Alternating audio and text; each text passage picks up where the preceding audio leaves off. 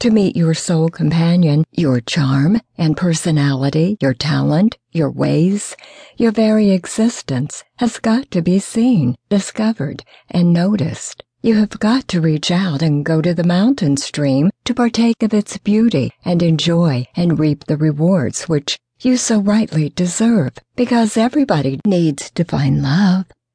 When you get up and go to drink from the mountain stream, you increase your chances of finding your life companion. Remember that happiness is what you will make happen for yourself. Where do you find your soulmate?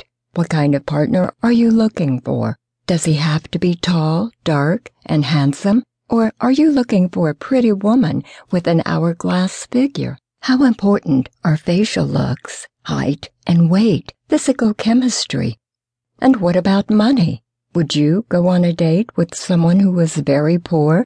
Adele and Lynn, my cousins, were groomed from an early age by their father to only marry for money. And intelligence. Is the standard of education of your future partner important?